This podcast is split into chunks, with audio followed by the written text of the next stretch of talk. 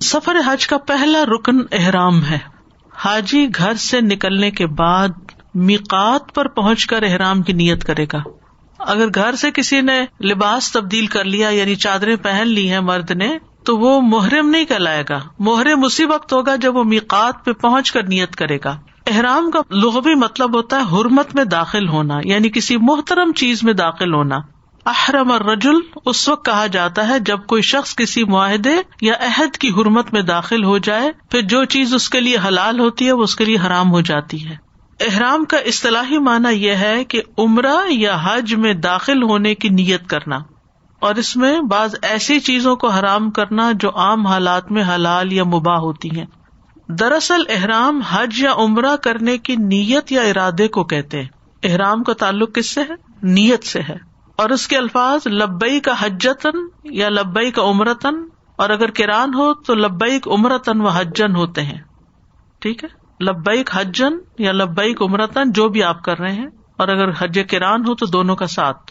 مجازن احرام ان دو چادروں کو بھی کہہ دیتے ہیں جن کو حاجی استعمال کرتا ہے بطور احرام۔ وہ مجاز ہے، حقیقی معنی نہیں ہے اس کا۔ تو احرام جو ہے، وہ باقاعدہ نیت کے ساتھ ہوتا ہے۔ اگر کوئی شخص احرام کا لباس پہن کر پھرتا رہے اور اس نے نیت ہی نہیں کی، تو اس کا حج نہیں ہوگا۔ ٹھیک ہے؟ تو اس میں نیت اہم ترین چیز ہے۔ احرام مناسب کے حج یا عمرہ کے فرائض میں سے ہے۔ یہ ایک رکن اعظم ہے، اگر یہ ادا نہ ہو تو حج یا عمرہ ہوتا ہی نہیں۔ یہ یاد رکھیے کہ احرام مخصوص لباس پہننا نہیں ہے۔ اگر کوئی شخص مخصوص لباس پہنے بغیر میکات سے داخل ہو تو اس کا حج نہیں ہوگا، کیونکہ اس سلسلے میں نبی صلی اللہ علیہ وسلم نے رخصت بھی دی ہے کہ اگر کسی کے پاس مخصوص لباس نہیں تو دوسرا بھی پہن سکتا ہے۔ یعنی ہے ہی نہیں لباس، اس چادریں ہے ہی نہیں۔ دوسرے، لیکن پھر اس کے بعد دم دے دے گا۔ صرف ظاہری طور پر ایک خاص ہولیے میں نظر آنا احرام پہننا نہیں، کیونکہ بعض اوقات لوگ نیت کے بغیر گھر سے احرام کی چادریں پہن لیتے ہیں۔ تو احرام اسی وقت ہوگا جب مکات میں پہنچیں گے۔ اسی طرح اگر کوئی شخص وہ چادریں پہن کر مینا رفات وغیرہ گھوم کے آ جاتا ہے، نیت نہیں کرتا، تو بھی حج نہیں ہوگا۔ احرام بھی اسی طرح جیسے نماز میں تقبیر تحریمہ ہوتی ہے۔ نماز کے شروع میں اللہ اکبر کہہ کے نماز میں داخل ہوتے ہیں، ایسے احرام کی نیت کر کے لب عمرتن کہہ کے ہم عمرے میں داخل ہو جاتے ہیں۔ تو یہ یاد رکھیے کہ نیت کے بغیر کوئی عمل قبول نہیں۔ مرد کا احرام دو سفید چادریں ہوتی ہیں۔ ایک چادر بطور تحمد اور دوسری چادر اوپر اڑنے کے لیے۔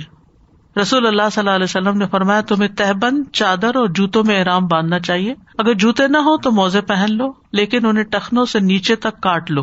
یعنی بند موزے بھی ہو سکتے ہیں، لیکن ٹخنے ننگے ہونے چاہیے۔ مرد کے لیے احرام میں سلا ہوا لباس کمیز کوٹ، شلوار، پگڑی، موزے، یہ منع ہے یعنی ٹخنوں سے اوپر موزے۔ سر ڈھانپنا بھی منع ہے۔ ایک آدمی نے نبی صلی اللہ علیہ وسلم سے پوچھا، احرام باندھنے والے کو کیا پہننا چاہیے؟ آپ نے فرمایا، نہ قمیض پہنے، نہ پگڑی باندھے، نہ پاجامہ نہ کوئی ٹوپی والا کوٹ پہنے، نہ کوئی زعفران اور ورس سے رنگا ہوا کپڑا پہنے یعنی رنگے ہوئے کپڑے نہ پہنے۔ ہاں اگر محرم کو طے بند نہ ملے، ایک چادر ہے، دو نہیں ہے، تو شلوار پہن سکتا ہے، جوتے نہیں ہے موزے پہن سکتا ہے۔ نبی صلی اللہ علیہ وسلم نے ارفات میں خطبہ دیا اور فرمایا اگر کسی کو احرام کے لیے تہبند نہ ملے تو پاجامہ پہن لے، کسی کو جوتے نہ ملے یعنی چپل نہ ملے تو پھر وہ موزے پہن لے۔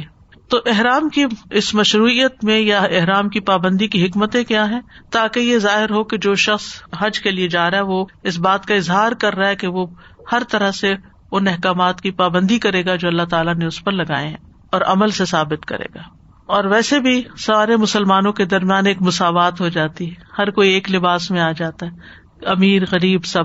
اور تیسرے یہ کہ آخرت کے دن کی یاد دہانی ہوتی ہے، مرنے کے بعد بھی کفن کی چادریں اسی طرح ہوں گی۔ عورت کا احرام کوئی الگ لباس نہیں ہے۔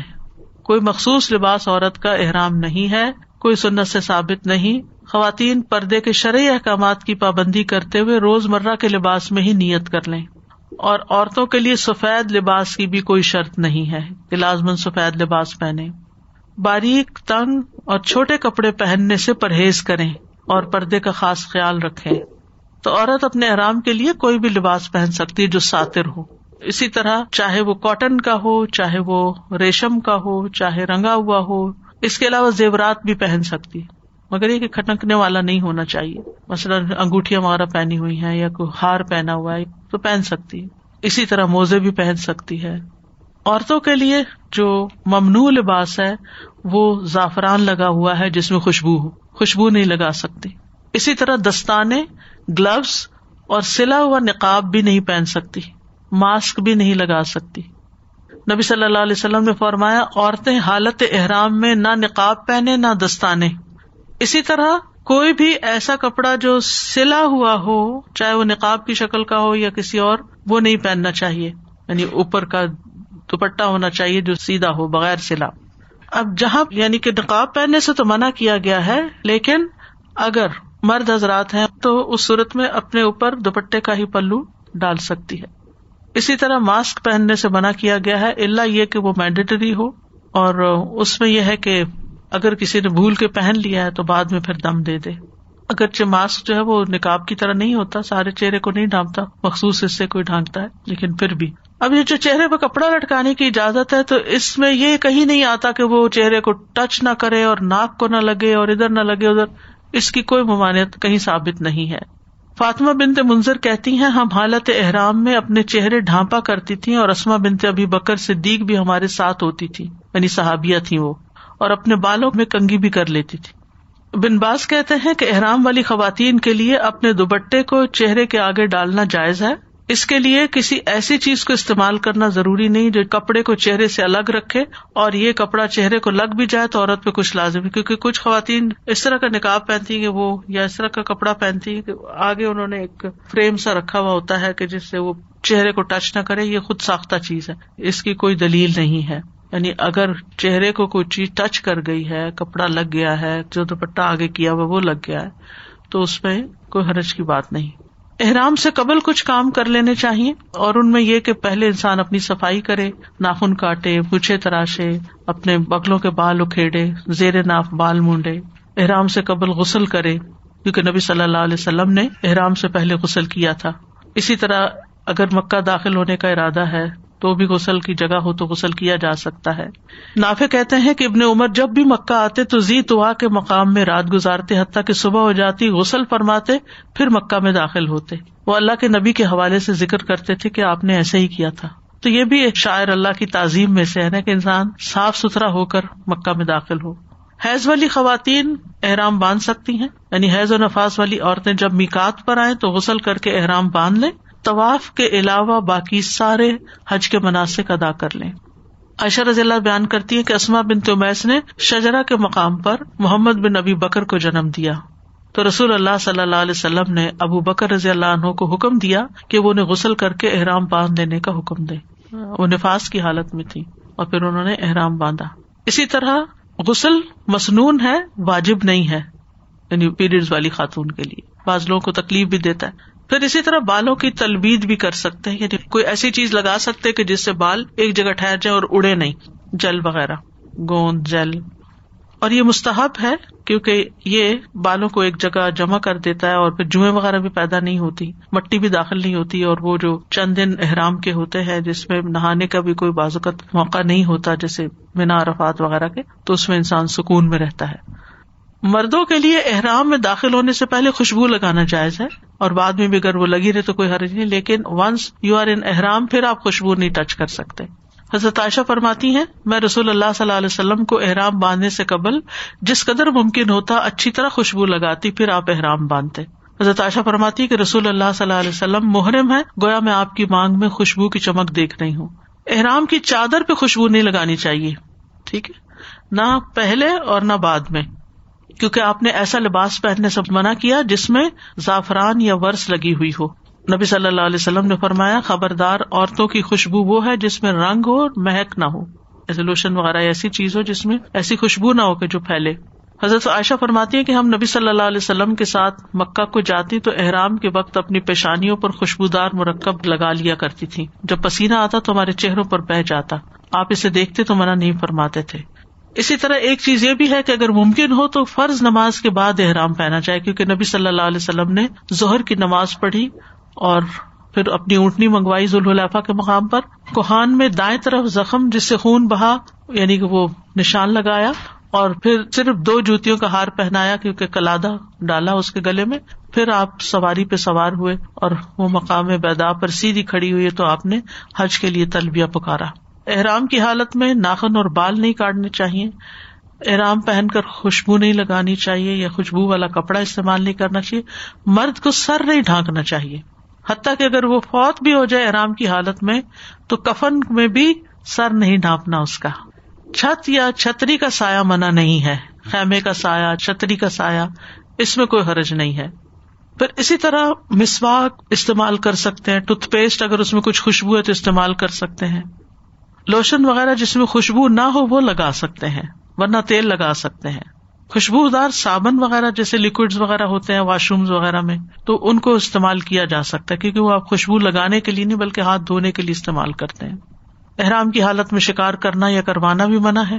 شوہر اور بیوی کا جسمانی تعلق یا کسی قسم کی بھی جنسی گفتگو منع ہے۔ فلا رفس ولا فسوق ولا جدال فی الحج۔ اسی طرح نکاح کا پیغام بھیجنا، نکاح کرنا اور شہوت کے ساتھ عورت کے جسم کو چھونا، یہ سب منع ہے۔ کچھ کام جائز بھی ہیں، جیسے غسل کرنا، سر کو دھونا، کپڑے تبدیل کرنا یعنی احرام کے کپڑے یا عورت جو کپڑے پہنے ہوئے ہوتے ہیں، وہ تبدیل کر سکتی ہے چینج کر سکتے ہیں۔ لباس دھویا بھی جا سکتا ہے احرام کی حالت میں۔ پھر اسی طرح عورت سر کے بال کھول کے کنگھی بھی کر سکتی ہے۔ لیکن یہ ہے کہ اگر یقین ہو کہ بہت بال ٹوٹیں گے یا بہت الجھے ہوئے تو پھر بہتر ہے کہ ان بالوں کو آہستہ آہستہ بس سیدھا کر لیا جائے۔ پھر اسی طرح سر کھجانا یا بدن کھجانا، کوئی حرج نہیں۔ آئینہ دیکھنا، تیل لگانا، اس میں بھی کوئی حرج نہیں۔ پھول سونگ سکتے ہیں، خوشبو۔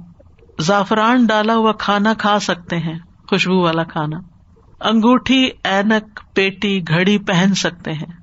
ابن عمر نے طواف کیا، اس وقت وہ محرم تھے، لیکن انہوں نے اپنے پیٹ پر ایک کپڑا باندھ رکھا تھا، اس پیسے وغیرہ ڈال کے اس کو لوگ عام طور پہ پیٹی پہن لیتے ہیں۔ عورتیں زیور پہن سکتی ہیں، لیکن زیور بجنے والا نہ ہو۔ بلا یبدین تہنا سورت النور کی آیت میں آتا ہے کہ اپنے پاؤں زمین پر نہ مارے کہ وہ زینت جو چھپی ہوئی ہو، وہ ظاہر ہو جائے۔ پھر اسی طرح جس کی آنکھیں دکھتی ہوں، وہ آنکھوں میں دوا ڈال سکتا ہے۔ آنکھوں کے اوپر دوا لگا سکتا ہے، اسی طرح سرما ڈال سکتا ہے، مرہم پٹی یا علاج کروایا جا سکتا ہے۔ آپ نے احرام کی حالت میں سینگی لگوائی تھی۔ پھر اسی طرح پانچ جانور ایسے ہیں جنہیں حالت احرام میں مارا جا سکتا ہے۔ اور کوئی گنا نہیں، جیسے بچھو، چوہا، کاٹ لینے والا کتا، کوا اور چیل۔ اس کے علاوہ جانوروں کو جیسے بلی وغیرہ یا کسی چیز کو آپ ڈرا، دھمکا نہیں سکتے، مار نہیں سکتے۔ ممنوع کام کرنے پر فدیا دینا ہوگا۔ اور اپنے سر اس وقت تک نہ مونڈو جب تک کہ قربانی اپنے ٹھکانے پر نہ پہنچ جائے۔ پھر جو شخص مریض ہو یا اس کے سر میں کچھ تکلیف ہو، تو سر منڈوا سکتا ہے بشرتی کے روزوں سے یا صدقے سے یا قربانی سے اس کا فدیا ادا کرے۔ میں پیچھے چکی یہ احکامات تفصیل سے بیان کر چکی اس لیے یہاں صرف اشارے دے رہی ہوں۔ دوبارہ ڈیٹیل میں نہیں جانا چاہتی۔ احرام کی حالت میں انسان کے دل کی حالت بدل جاتی ہے۔ انسان کی کیفیت بدلنی چاہیے۔ انسان کو اللہ کا کوئی خاص قرب محسوس کرنا چاہیے۔ اللہ تعالیٰ کی طرف متوجہ ہونا چاہیے۔ حضرت انس بن مالک جب احرام پہن لیتے تو دنیا کی کسی چیز کے بارے میں گفتگو نہیں کرتے تھے۔ دنیا کی کوئی بات نہیں کرتے تھے۔ یہاں تک کہ احرام اتارتے۔ حضرت علی بن حسین جب احرام پہنتے اور ان کی سواری ان کو لے کے برابر ہوتی تو ان کا رنگ پیلا پڑ جاتا، وہ کانپنے لگتے تلبیا نہ کہہ پاتے۔ کہا جاتا، آپ کو کیا ہو گیا؟ وہ کہتے، میں اس بات سے ڈر رہا ہوں کہ کہیں مجھے یہ نہ کہہ دیا جائے گا لال ابیک ولا ساد جاور صادق رحمت اللہ علیہ نے جب حج کیا اور تلبیہ کہنے کا ارادہ کیا تو ان کے چہرے کا رنگ بدل گیا۔ ان سے کہا گیا، اللہ کے رسول کی بیٹی کے پوتے، آپ کو کیا ہو گیا؟ تو انہوں نے کہا، میں تلبیہ کہنا چاہتا ہوں، مگر ڈرتا ہوں کہ کچھ اور ہی جواب نہ مل جائے۔ شرح رحم اللہ جب احرام پہنتے تو کثرت سے خاموش رہتے اور غور و فکر میں مبتلا ہوتے اور اللہ وجل کے لیے سر جھکا کر بیٹھے ہوتے، گویا کے سانپ سونگ گیا ہو۔ تو اس سے یہ پتہ چلتا ہے کہ حج کے احرام میں صرف کپڑے ہی بدلنا یا صرف زبان سے نیت کرنا کافی نہیں، بلکہ شاعر اللہ کا احترام بھی ضروری ہے اور دل کی حالت اور جسمانی کیفیت کا بدلنا بھی ضروری ہے۔ وہ اخر داوان الحمد اللہ رب العالمین۔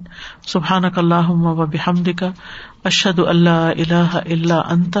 استخر کا و اطوب السلام علیکم و رحمۃ اللہ وبرکاتہ۔